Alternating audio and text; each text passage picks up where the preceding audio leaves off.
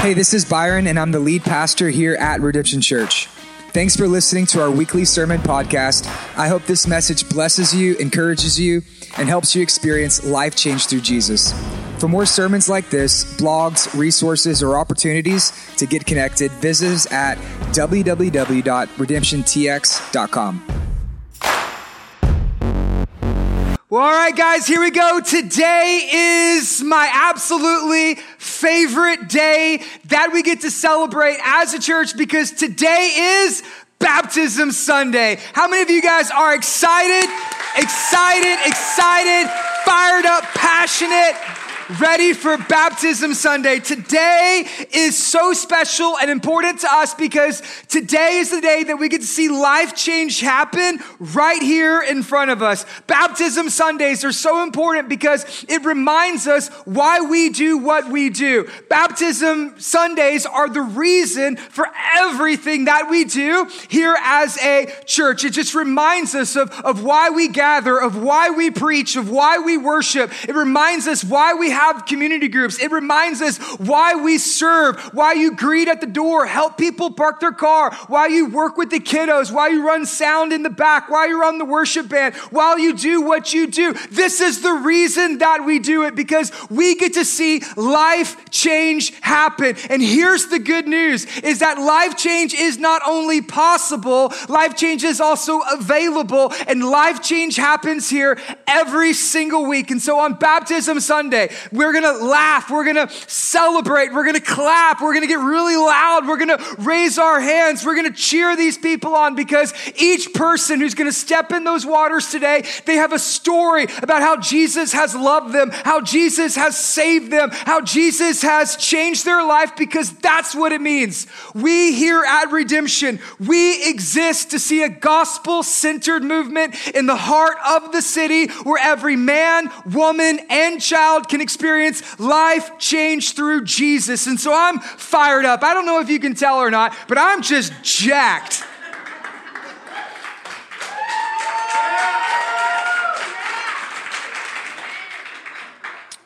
Because I love seeing Jesus change people's lives. I mean, we've had several stories of, of people who have experienced life change through Jesus, but let me just tell you a couple that really stand out to me. The first is a girl named Keely. Keely was actually the very first person who ever got saved in the history of our church. It was like three years ago, long, long time ago, back when we met in the bar downtown and we were having our preview gatherings before we ever even opened our doors to the public. We're just trying to set up and tear down and see if we can actually do this thing called a, a church. And so Keely came to one of the very first preview gatherings and she had a camera.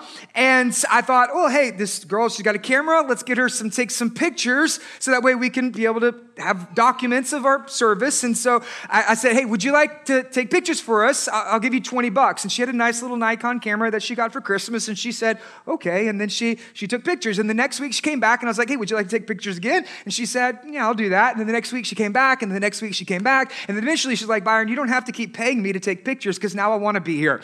And so she gave her life to Jesus. And then, and then after that, she started getting in a community group and she went through next steps. And after that, she, she started serving. And then all of a sudden, it's her baptism Sunday. And she was one of the very first people in the history of our church to be baptized. And three years later, Keely still loves Jesus. She still loves redemption. She's still active, involved, and she serves every single week because Keely experienced life change.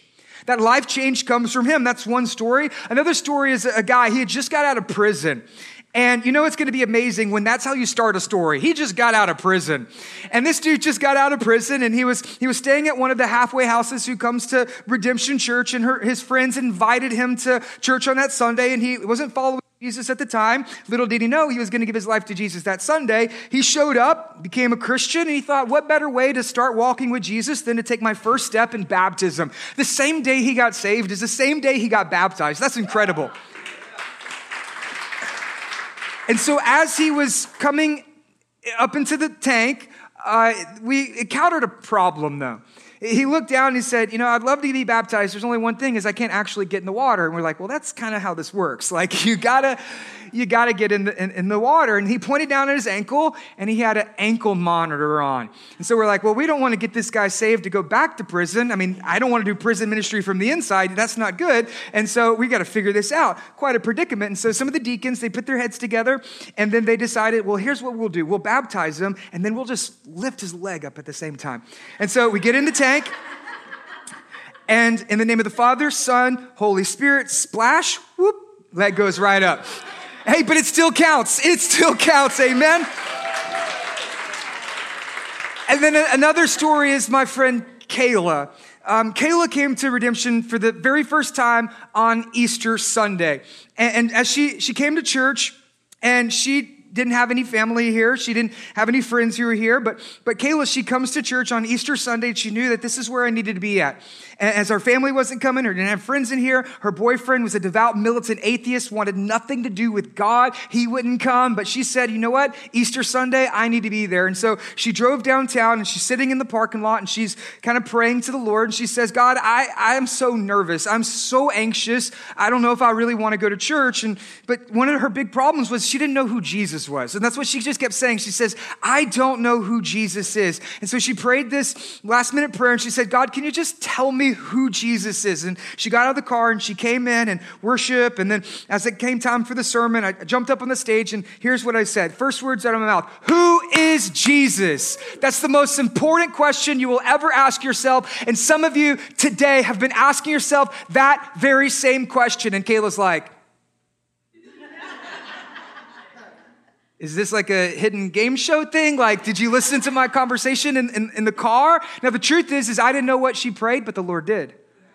I didn't know what she needed to hear, but the Lord did. I didn't know that she was going to be there, but the Lord did. And I believe that Easter Sunday, He orchestrated that whole thing because He loved her so much and that on Easter Sunday, she gave her life to Jesus, and then, and then her life had just begun to continue to change. That she got involved in a community group, she started serving, she's even going through some leadership steps, and she's working in the kiddos in the back. I mean, God is just really just changing this girl's life. And over about a course of a year, that atheist boyfriend of hers really began to see God doing a great work in her life. And so he said, Well, there must be something more to this Jesus stuff. And so he decided he was going to come and he was going to see and check it out. And then as he started coming, it was probably a process about, about three to four months. Eventually, he just realized, oh, I'm a Christian now. And he just gave his life to Jesus. And then God began to change his life because not only does Jesus change lives, Jesus also changes legacies. And then as his life began to change and her life began to change, all of a sudden he decided he's ready. He's going to take that first step in obedience and baptism. And then we just got to baptize Trevor not long ago. And Trevor stood in these waters. And as he was telling his story of baptism, here's what he said. He said, Kayla came to be baptized on Easter Sunday two years ago, and I wouldn't come because I hated God and I was mad at him for taking her away from me. And I would not come to support her on her baptism day. And now here I am being baptized because Jesus had changed his life.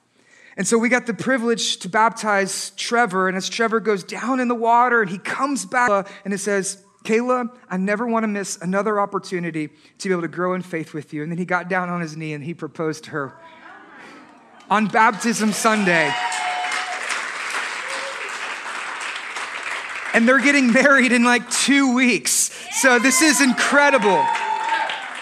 And there's story after story after story after story after story after story of people who've experienced life change through Jesus here at Redemption. And guess what? Today, there's going to be more stories of life change, more stories of people who meet Jesus, more stories of people who are saved by Jesus, more stories of people who believe the gospel and the good news of Jesus, and they've experienced life change that only comes from Him. It's amazing amazing. And so here's what we're going to do I'm going to preach the Bible. I hope you're okay with that. Do you like that? Well, if not, you came to the wrong church because we love the Bible here. So we're going to preach the Bible, and I'm going to preach out of Romans chapter 6. This is the big baptism Bible verse. I mean, this is the one people go to because this one really tells us what baptism is, who gets baptized, why we baptize, and what comes next after baptism. And so today we're talking about baptism, and so we're going to turn to the Apostle Paul, and he's going to teach the church in Rome the significance of baptism. And I want you to hear this because I want you to understand that that this is something that is significant. This is not only a celebration. This isn't something nice that we do. This isn't something fun. This is something that is significant. This is something that comes directly as a command from our Lord and Savior Jesus and something that churches through 2,000 years have participated in. This isn't just like something that we're having fun for. This is something that we've been commissioned and commanded to do. This is great significance for us as a church. So the Apostle Paul is going to teach us about baptism. And so I'm going to read it all up front. We're going to make a couple observations, and then I want to answer five big questions about baptism coming from Romans chapter 6. Now, let me say this. This is probably one of the most theological, dense texts in all of the Bible, and I don't have time to be able to explain all of it today because they gave me about 30 minutes and I only got like 18 left. So, we're going to see how this works. So, if I talk fast, I'm not speaking in tongues, but I am trying to do as quickly as I can.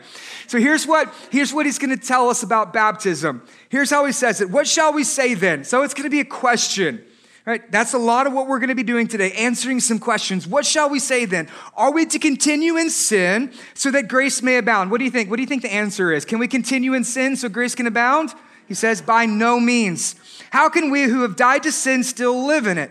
Do you not know that all of us who have been baptized into Christ Jesus were baptized into his death? So the first thing we see about baptism is that baptism is about death.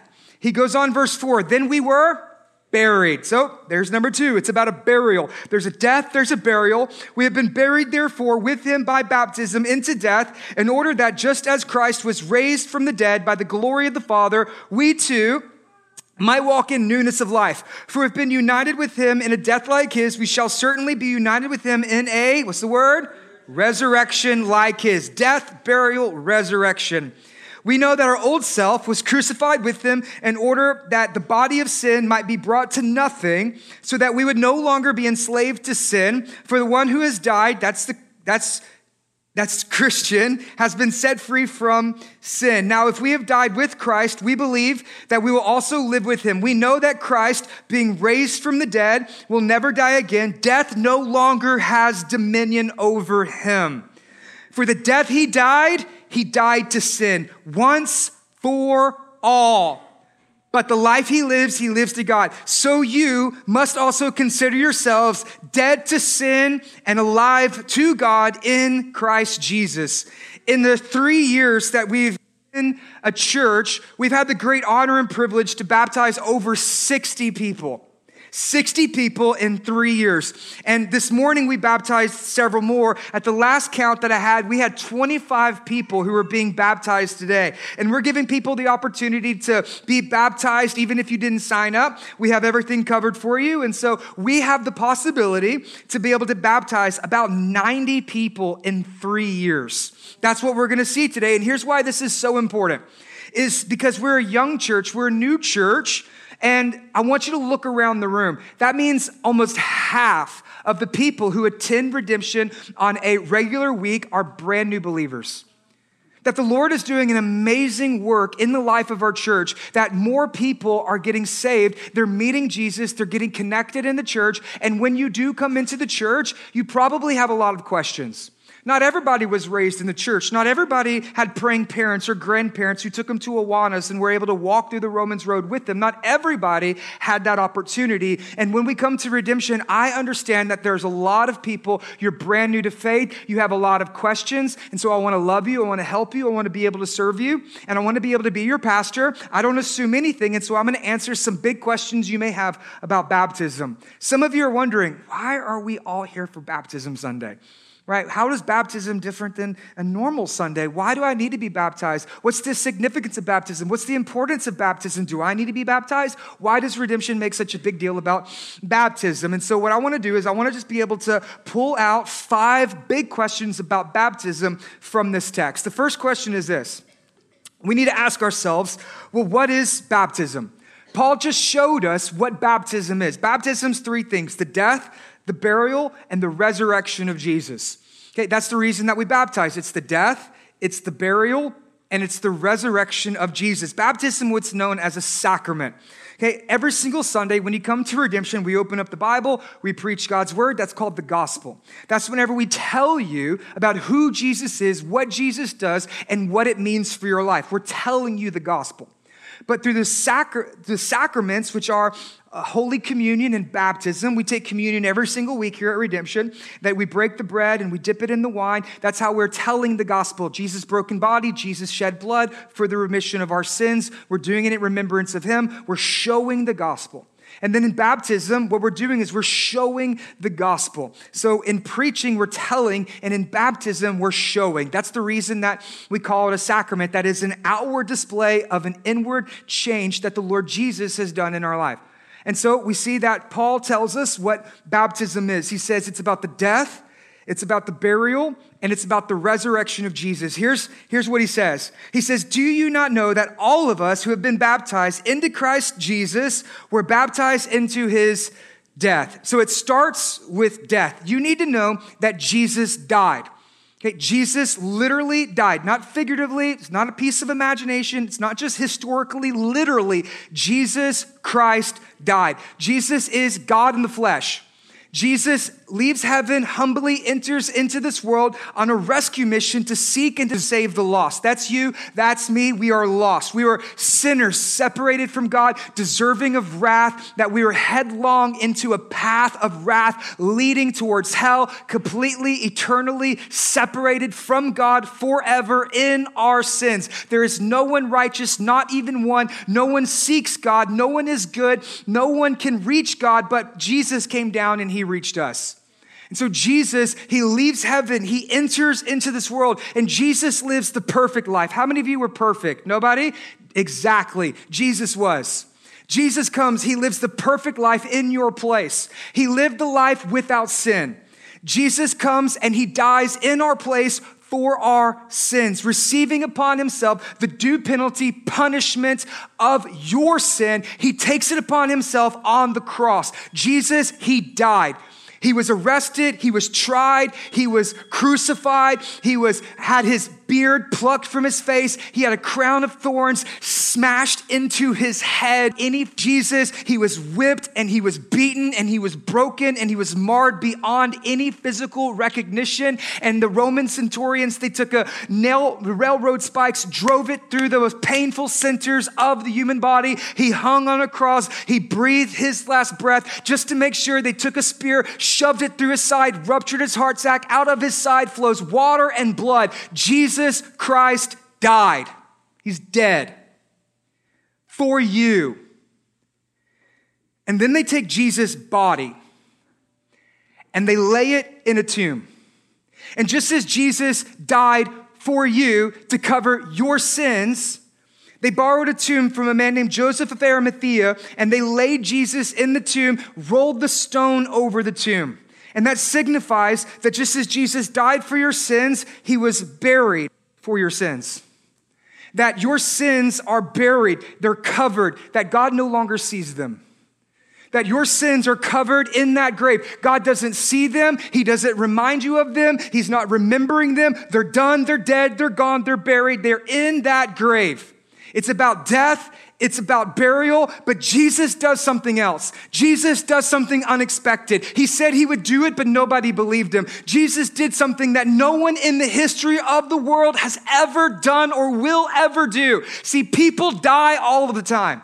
It's not a really big deal. Famous figures, world leaders, politicians, athletes, superstars, celebrities, People die all the time, but Jesus was not just any person. Jesus did something unique. Jesus did something different. Jesus did something that nobody ever did. Jesus not only was dead and buried, but Jesus also, he resurrected. That Jesus is alive. Jesus is alive. And the resurrection is the reason for our celebration. The resurrection is the reason for Jesus' vindication. Everything he said he would do, Jesus did. Everything Jesus said he was, he is. Everything that Jesus said came true because we know of the resurrection of Jesus. And when you go public with your baptism, here's what you're saying that Jesus' death is my death, that Jesus' burial is my burial, Jesus' resurrection is my resurrection, and I have new life with him forever. Baptism is an outward expression of an inward change. You're letting the whole world know that Jesus is in me and I'm gonna live for him, that Jesus died for me and I'm gonna live for him, that Jesus rose for me and I'm gonna live for him. It's a public demonstration of what Jesus has done in your life, an outward expression of an inward change. And this is the reason that we like to baptize publicly as a church because we want the whole world to know. We want as many people to know. We want to get the good news of Jesus out. We to tell your story. And so this is the reason that we baptize publicly because it's a public profession of your faith. And it's an outward expression of an inward change. That's what baptism is. So here it is, right? It's the death, it's the burial, and it's the resurrection of Jesus. Well, the second question we have to answer is how do we baptize? Here's what he says in verse 4 We were buried, okay? Important word. Therefore, with him by baptism. All right, so there's a huge division in the church, and it's over these two camps. They're called they're called Paedo Baptist and Credo Baptist. Big fancy college word. Pretend you're smart. You know what I'm talking about, right? You get your money's worth, and this is free after all. So Credo Baptist and and Paedo Baptist. We'll, we'll tackle each of these. The Paedo Baptist that means that they baptize infants. So this is like the Catholics and the Episcopalians and the Lutherans and Presbyterians. They believe that you should baptize infants, and then over here you have the Assemblies of God and Baptist, evangelicals, non denominational, and they're called Credo Baptists. At Redemption, we are Credo Baptist. Credo means believer's baptism, that it follows a public profession of faith that you repent, you believe, and then you are baptized. And so we do a believer's baptism, and we also do it by immersion, right? That means you go under the water. Now, let's just be fair. There are Christians, Jesus loving, Bible believing, spirit filled people who do hold to that other camp and we love them. We just think they're wrong. Like when we get to heaven, we're going to accept their apology. We're still going to be a family. But in the meantime, we just, we disagree with them. And, and I'll tell you why. Two reasons, okay? Two words. It says buried and baptized, okay? Let's tackle the word buried first. When you bury somebody, how far down do you bury them? As long as it takes, right? You go all the way, right? And that's the same word baptism means. It means buried. You don't just sprinkle some dirt on somebody who's dead and then just, just walk away. No, so we don't sprinkle water on somebody who's been resurrected with Jesus and just walk away. So dead means buried. And then that word baptism, okay? In the Greek, which the Bible's written in, it's baptizo, which means to be immersed or to be submerged or to go under the water. And so just the linguistics of the word indicates that it's to be up under the water. And so whenever a ship would sink, here's what they would say. That ship got baptized. Why? Because it went under the water. This is why we believe that it's a believer's baptism by immersion. So here's, here's the reason why we don't baptize infants here at Redemption. We have, a, we have um, child dedications. We, we speak a blessing over the babies, and we love to do that, but we don't baptize them. One, because it's not biblical. Two, it's just kind of mean. I mean, if we were to baptize biblically infants, it would be a mess. They're like, hey, here's my sweet little baby. And Jacqueline comes up and she's holding the baby and it's got the big bow and the nice frilly dress. The grandparents are all lined up, right? They got their little cameras, and the dad's right here, and the mom hands it to me, and she's crying. And I say, May the Lord bless you and keep you, and may. What did you do to my baby? Right? I'm just being biblical. It's got to go under. So I'm just trying to do what the Bible tells me to do. Right? All of a sudden, the grandparents are freaking out. The dad wants to punch me. We're on the news. It's trending. Pastor tries to drown a baby. What kind of church is that? Bad news, bad news, bad news. We don't want to do it. And so we don't baptize, we don't baptize babies here. I love you. Some of you, you were baptized as an infant. You have praying parents, grandparents who did the best for you, but that's not what baptism is. I love you, but that's not what baptism is. Here, what we see is this we see that a baptism follows a profession of faith. So when you're a baby, you can't be like, I love the Lord Jesus. You can't do that, right? And so it's a profession of faith, of an inward work, outwardly shown, and then you're to follow the Lord Jesus in baptism under the water. Okay? So that's how we how we baptize. The next one is this. Why do we baptize? Here's, here's what he says that we too might walk in newness of life. I want you to know something. Baptism does not save. Some people think baptism saves. Some people come from different backgrounds or denominations that tell you if you're not baptized, you're going to go to hell. That you have to be baptized in order to be saved. And some people would even say you have to be baptized in order to come to this church. And let me just tell you this straight up baptism does not save. I meet people all the time. They're like, I want to go to heaven, so I have to be baptized. Baptism does not save. Here's what baptism is baptism is a symbol of saving faith. We aren't baptized to be saved, we are baptized because we already are saved. It is a symbol of saving faith. So let me give you an illustration. Right? This is a wedding ring. Right? My finger's fatter than the day I got married. I probably should have took it off before the sermon started. But this is a wedding ring. Now, now this ring it symbolizes my devotion to my wife. This ring doesn't make me married. The commitment that I had to my wife is what makes me married. That my life and her, we decided that, that I was going to give the rest of my life loving her, helping her, serving her, blessing her, protecting her, that I was going to provide for her, that I was going to be the husband that God created me to be for my wife, and I had nothing more than self to living my life with her. That's where our marriage comes from. This ring is nothing more than just a symbol of the marriage that we have. And so baptism is very much just like a wedding ring. It's the wedding ring of your faith. That you are showing the world a commitment that you've made to the Lord. That you're gonna walk with Jesus, you're gonna love Jesus, you're gonna serve Jesus, you're gonna follow Jesus, that you believe in Jesus and you belong to Jesus, so you're gonna live the rest of your life with Jesus. And so it's a symbol, just like a wedding ring is a symbol of the marriage, or the wedding itself is a symbol of the marriage. So too, baptism and Baptism Sunday is a symbol of your salvation. And this is the reason that I believe that baptism should take place within the church. Okay, I was talking with one girl and she had just became a Christian. We were doing baptisms and she said, Pastor, I don't feel like I need to be baptized. And I said, well, well, well, can you explain that to me? She said, Well, actually, I was already baptized. And I said, Oh, okay. Well, she's a new believer, so I just wanted to kind of hear this. And she said, You know what? I actually was baptized two weeks ago. And I thought, Hmm, that's interesting. Tell me a little bit more about it. She said, Well, the other day I was taking a shower and it was just me and God. And I was just like, why don't I just get baptized now? And so I baptized myself. And I was like, mm, I don't think you can two in one condition your sins away like that. That's not, that's not how this works. You and Pert Plus is not how the church was meant to be. Mm, that's not how it works. You can't baptize yourself. Right? In the same way you can't marry yourself. I know it's the 21st century and you're like, maybe I can. Okay, you can't.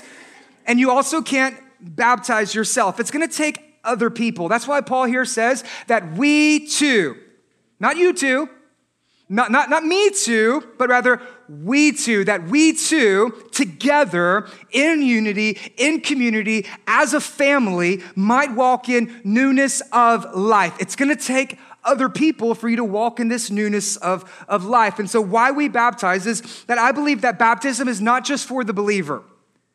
But baptism is also for the body. When I say that you should be baptized in a church, I don't mean the building. I mean within the body, because baptism is not just for the believer. Baptism is also for the body. That when you are stepping in this water, you are encouraging our church. When you step in this water, you are letting our church know that what they do is making a difference in your life. And for those of you who are not being baptized today, whenever you see somebody step in that water, here's what I want you to think life change is possible because I love my church that this person's life is being changed because I give, because I serve. Because I work with the kiddos, I'm giving the single mom the opportunity to be able to step in those waters. Because I greet at the front door somebody who nobody talked to all week long, and maybe it was the hardest week of their life, and nobody said they loved them or thank you for anything. They walked through that door and they saw me, and I shook their hand, had a big smile on my face, and I said, I'm glad you're here. And that changed their life. This is the reason that we give. This is the reason that we serve. This is the reason that we're in community groups. And so when someone steps in that water, I want you to know that it's possible because of your love, your care, your support, your generosity, and because of your prayers for your church. That life change is happening. And baptism is not just for the believer, but it's also for the body. This is why it's so incredibly important for us to understand that as a church, we're a family. Just as a brand new couple needs a family around them to be able to help them, bless them, encourage them, speak life to them, maybe slap them upside the head when they're being idiots. So you and me, we're to be the family for these new believers. Because baptism is not just for the, the believer, but it's also for us together as a body. So that's the reason that we baptize. That's how we baptize, and that's why we baptize. And here's what number four says Who do we baptize? Here's where I'm going to go from preaching to meddling. You're welcome. What shall we say then? Are we to continue? Just notice the language here. All of us, we were buried. We too might walk in newness of life. For if we have been united with him, we believe that we will, we know. So you also must consider yourselves, plural. I want you just to notice the language here. Paul here, he says, we. He's talking about Christians. So the question is, who do we baptize? The answer is Christians. Right? If you're not a Christian, nothing magical in these waters. It's not going to help you. You can give your life to Jesus, then get in them, then it's going to be amazing. But other than that, you're not a Christian, please don't be baptized. Okay?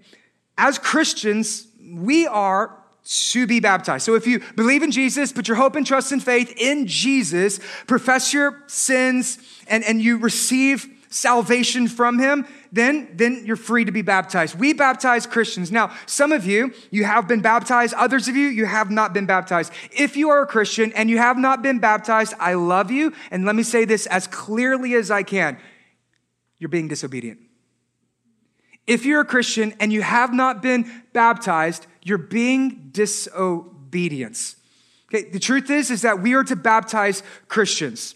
And, and some people would say, but Byron, didn't you just say earlier that baptism doesn't save? And so I guess I don't need to be baptized because, well, what's the point? I'm already going to go to heaven, so I don't really need to be baptized. I love you again, but let me say this. Why do you want to do the bare minimum to get by whenever God has so much more for you? Why would you only want to do the bare minimum, so little in the Christian life, when God has so much more in store for you in your life? The truth is, the Bible knows nothing of a Christian that has not been baptized. You're not going to find it in there. Right? You're never going to be able to find some excuse or justification for your disobedience towards the command of baptism. You're like, well, what about the thief on the cross? Well, if you're hanging on a cross next to Jesus on your last day, then we'll talk about it. But that's not your excuse. Right? Think about it. The first thing Jesus does before he enters in his public life and ministry is he's baptized. If Jesus needed to do it, how much more do you need to do it? And the last words that Jesus said to his disciples, go make disciples and baptize them in the name of the Father, Son, and Holy Spirit. We as a church have a command from God to baptize. That trumps your excuses right? So Jesus, then it continues on through the book of Acts. Peter stands up on Pentecost. He preaches. He says, repent, believe, and be baptized. 3,000 people were baptized in a single day. I don't think our tank is big enough to handle that, right? But if that day comes, we're going to give it a shot. 3,000 people baptized in a single day. And it just continues through the book of Acts because Philip meets the Ethiopian eunuch. He's like, well, there's some water. Let's go ahead and get this done. And then he just dunks him. Cornelius' entire family gets baptized. The church at Colossae, the church in Corinth. I mean, it's just baptism, baptism, baptism, baptism, baptism because the Bible knows nothing of a Christian who is not baptized. Every single Christian from the history of the world has stood in these waters that Christians for 2,000 years, every tribe, every tongue, every nation, every place on the planet, every ethnicity, every income level, every race, every gender has stood in those waters. What makes you think you're any different? What makes you think that you are the exception? What makes you think that God will give special privileges to you that He has not given to anyone over the course of all of human history? When you stand in those waters, you are taking your place in the legacy and the lineage lineage that of life change this world has never seen before or after. Some estimate that 10 billion people have become Christians since the resurrection of Jesus, and each one of them has stood in those waters. And so when you step in that water, you are taking your rightful place in the family, in the body of Christ, and you're saying, Yeah, those faithful men have come before me, and I'm gonna stand in the gap. I'm gonna hold my line. I'm gonna be in my family for the ones who are coming after me. You take your place. Say, but Pastor Byron, I didn't know I was getting baptized today.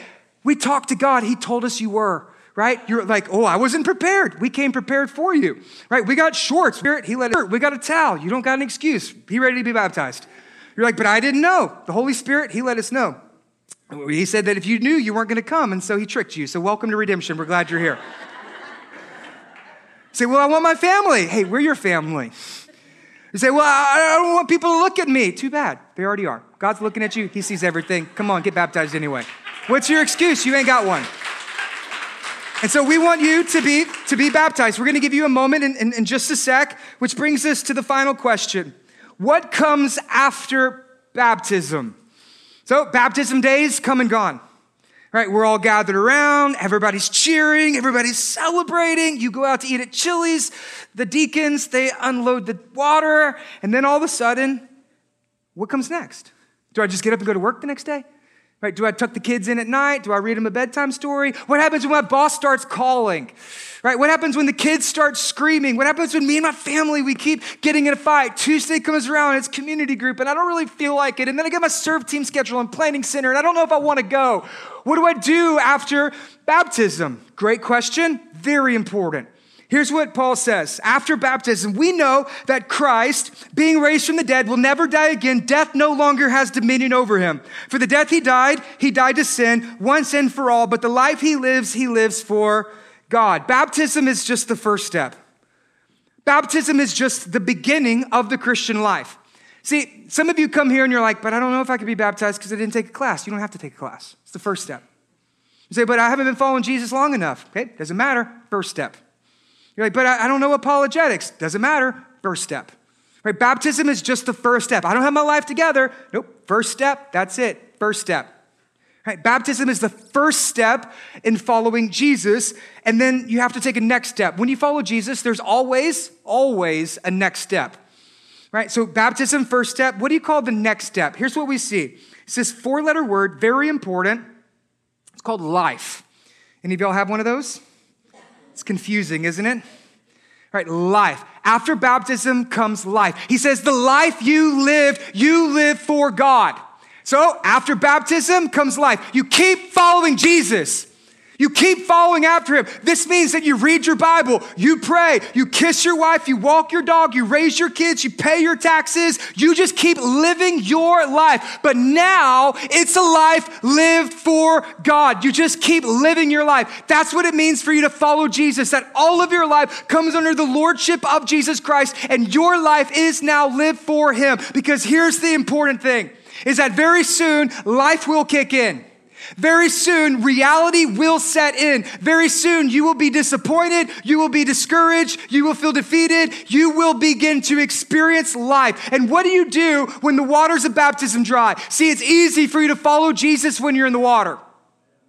What do you do when the waves of life come crashing down all around you. It's easy to follow Jesus when there's a party, but what do you do when there's pain? It's easy to follow Jesus when there's a celebration, but what do you do when there's suffering and everything is falling apart? The answer is you just keep following Him. Because the life you live now, you live for God. And listen, some of you, you've been baptized a long time ago, right? You're just living your life now. Maybe it's been decades, maybe it's been months, maybe it's been years since your baptism. My question for you is Are you still honoring the commitment you made on your baptism day? Don't just think about them. I want you to think about you for a minute. Are you still living the life for God? Are you still living the commitment that you made in the public declaration that you made before God and everybody in your church? Are you still living your life for God? Just think about their baptism. You need to think about your baptism. Some of you, you've been baptized for a very long time.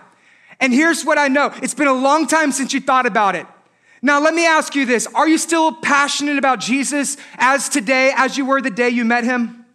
Are you still on fire for Jesus today? The same way that you were on the day that you met him? Can you remember your baptism day? Do you remember what it was like to be a brand new Christian? Do you remember the excitement that you had? You want everybody to know, I love Jesus. Jesus loves you. And you're telling everybody, everybody at work, everybody at college, the person at Walmart, you're just talking to people about Jesus. Do you remember that excitement? Do you remember that passion? The truth is, you don't have to lose that. The same passion you had in this water is the same passion available to you through the Holy Spirit. You don't have to lose your passion. Though the waters of baptism may dry, your passion never has for you.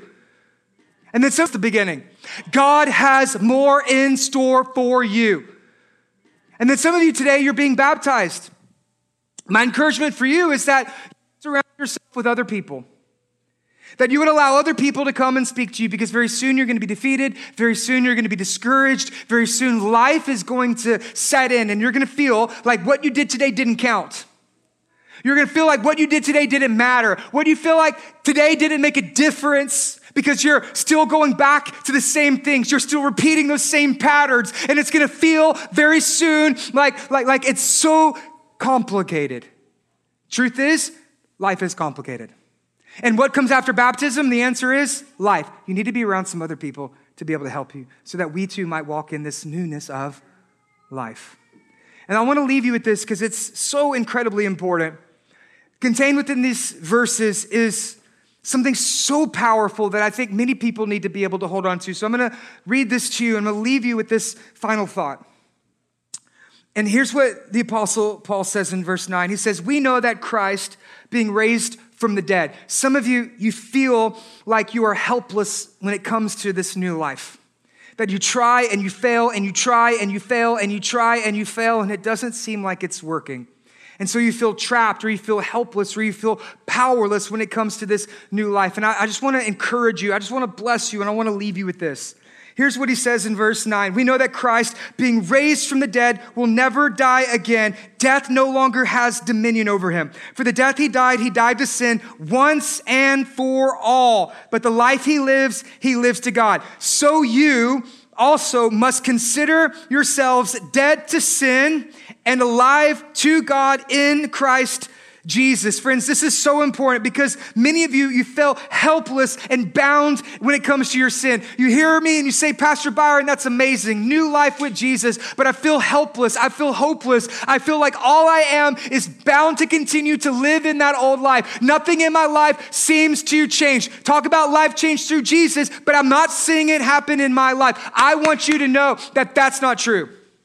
That it is working and the Spirit is at work in you and you are maturing and you are growing and you are not a victim. You are not held back nor a slave mastered by your sin. So here's what most people do. When it comes to living this new life, most people, they fall into two ways. Some people accept their sin. Some people, they celebrate their sin. Some people, you've just come to a place where you accept it. You say, well, grandpa's a big, fat, filthy sinner. I'm nothing more than a sinner. This is the way my dad was. This is the way my grandpa was. I guess this is the way that I am and this is the way that it's always going to be. And so I'm just a sinner, lowly wretch that I am, and so I'm just gonna walk around, kick rocks, and I'm probably gonna sin again. I'm just, I'm not a place where I just accept it. This is the way that it is. Others of you, you just you just celebrate it. You're like, well, this is me, accept me, just how I am, right? I took a personality test. I'm an ENFP, J-E-R-K. This is just the way that I was born. This is this is the way that it is. You could throw me a big party. We'll have a parade. And so then you start celebrating your sin. Paul says there's actually a third choice that you don't accept it, you don't celebrate it, instead, you kill it that Jesus came to die the death for sin so that you can put your sin to death. There is a way for your sin to be put to death. There is a way for you to overcome temptation. There is a way for you to overcome sin. There is a way for you to walk in newness of life. And his name is Jesus Christ. Jesus came to die the death for sin so that way you can, here's what we're sin to death. Don't accept it. Don't celebrate it kill it. So here's what we're to do today. Today we are going to have a funeral. You need to kill your sin. Tell that old self, you are dead to me. Tell your guilt, you are dead to me. Tell your shame, you are dead to me. Tell your condemnation, you are dead to me. And when that old nature tries to rise up, you turn to him and you kill him and you say, You are dead and gone and buried because I have a new life with Jesus now and forever. Tell that old man, You are dead. Well, thanks again for tuning in with us here at Redemption Church. If this message was helpful to you in any way, leave a review, like, comment, or share with your friends to help others experience life change through Jesus.